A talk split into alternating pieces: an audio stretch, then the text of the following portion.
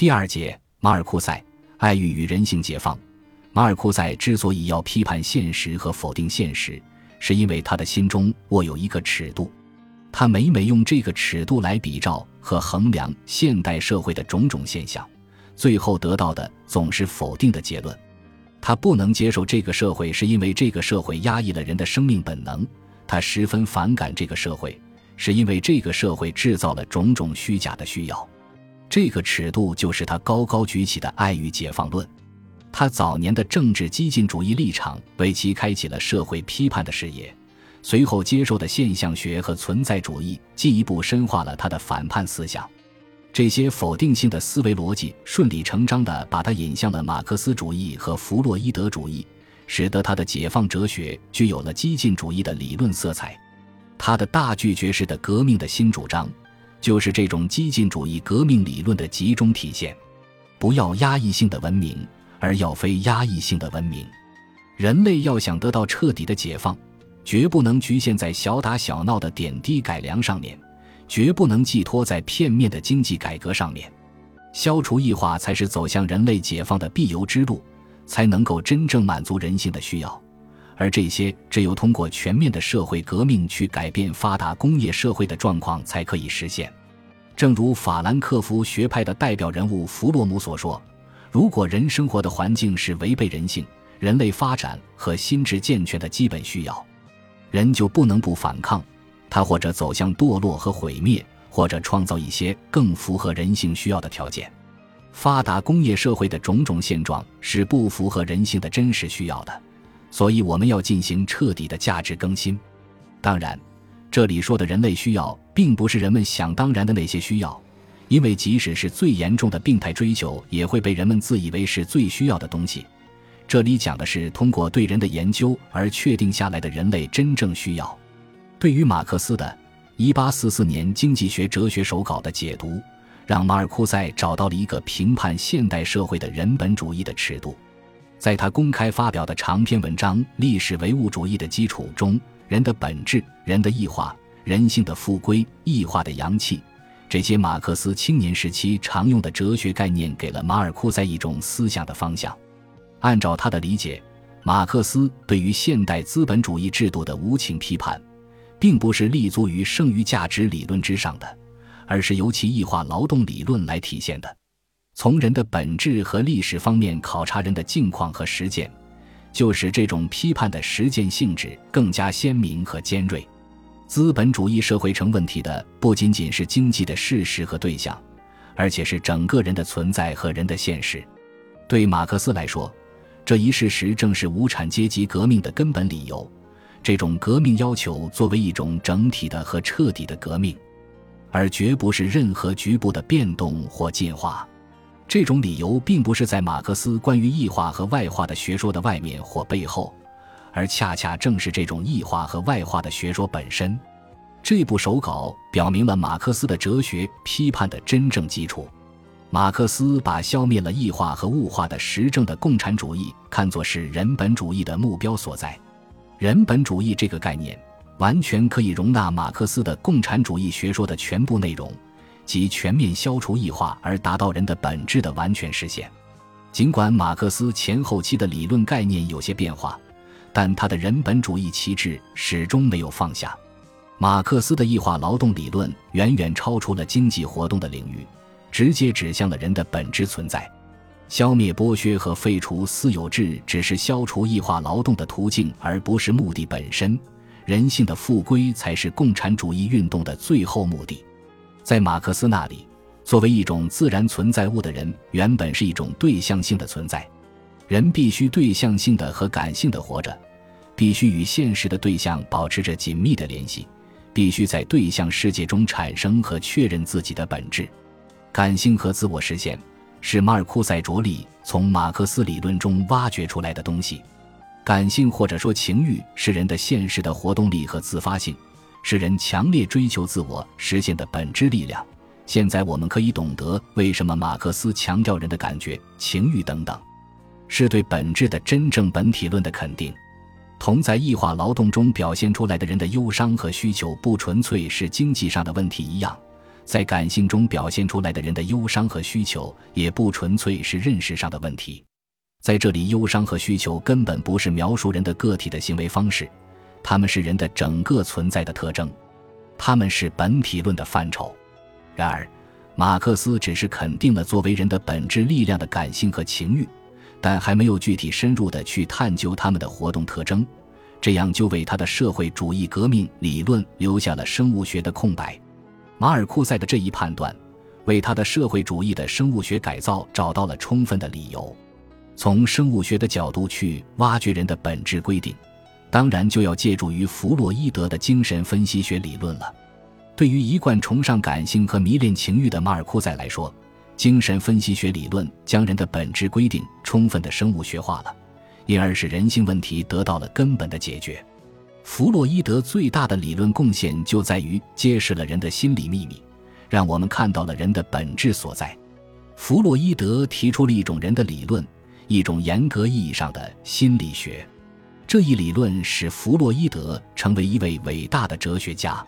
我们的目的不是去纠正或者完善弗洛伊德的理论概念，而是要发挥出这些概念的哲学和社会学的意义。在《爱欲与文明》一书中，马尔库塞就对精神分析学进行了哲学式的解读。他力求用一种人本主义的哲学取向来挖掘和发挥弗洛伊德的性压抑理论，由此为他的人类解放学说找到更加激进的理由。关于人的本质，弗洛伊德从无意识这个心理治疗的假设出发，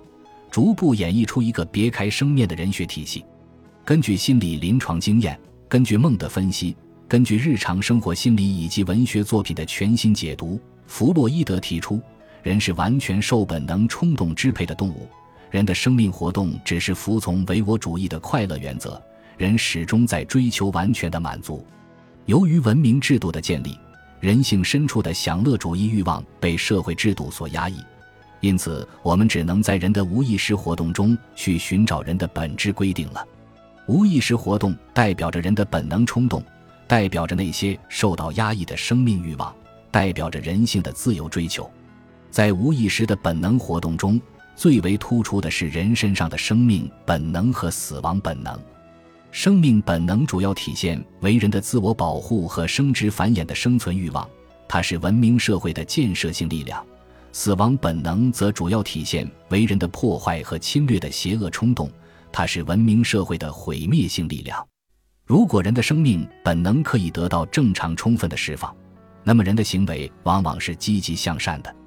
或者说是具有建设性意义的。如果这种生命本能得不到释放，或者得到的只是被扭曲的释放，那么人的死亡本能就会引导人走向消极和破坏的方向。为什么现代社会中人们的攻击性和破坏性越来越多？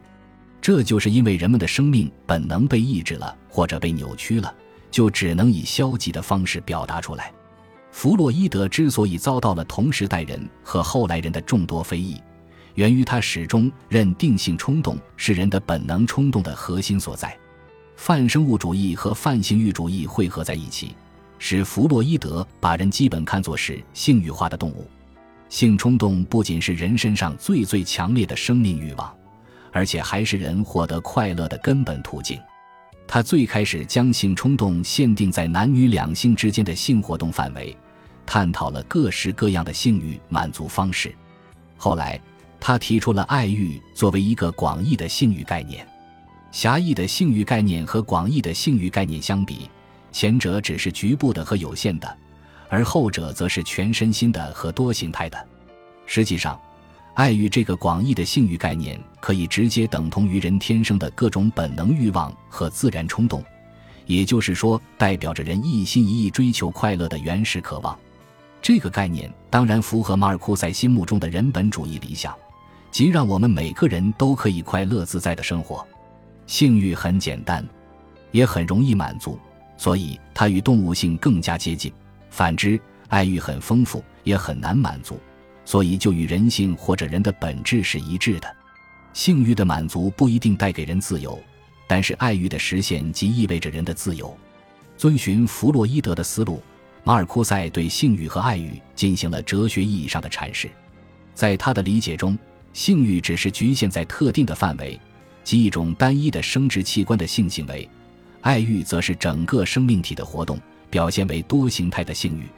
简单的说，爱欲是性欲的升华，是性欲在量上的增加和在质上的提升。与性欲的活动特征相比，在欲求的对象上，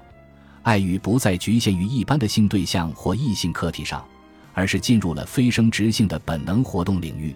也就是说，从肉体的快乐转向了精神的快乐，从单纯的性感转向了广泛的美感。在活动的范围上，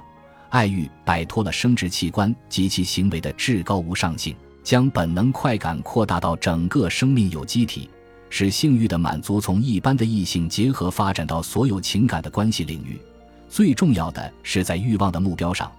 爱欲要从追求局部快乐转向追求苦役的消除。也就是说，爱欲向往的不只是性欲的解放，而是整个生命体的解放。总之，爱欲所具有的文化建设力量是非压抑性的升华，因为它并没有偏离或者阻碍性欲的实现。相反，爱欲在获得了性满足的同时，还要更上一步，还要追求更多的目标，追求更加完全的满足。正是由于爱欲的作用，人类的生存斗争才始终遵循着满足的逻辑。并且一刻不停地在为实现生命的自由和快乐而努力。我们说爱欲是人的本质规定，是因为爱欲的冲动始终捍卫着生命的快乐原则，不断地在唤起人类的自由意识。如果按照爱欲来审视人性的需要，我们就会明白现代工业社会为什么是一个病态社会，现代人为什么还没有实现生命的真正自由。性解放运动带来的性自由。并没有触及到压抑性文明的根本。换句话说，现代人是戴着脚镣和手铐在跳舞。在技术面纱的后面，在民主政治面纱的后面，显露出这样一个现实：对人的全面奴役，人的尊严因预先规定的自由选择而沦丧。只要爱欲没有得到真正的释放，人就不会有真正的自由。既然人性的实现要取决于爱欲的释放。那么我们就有了批判社会的尺度，同时也有了改造社会的方向。人性的复归，或者说人的解放，不能仅仅看作是社会、经济、政治制度层面上的变革，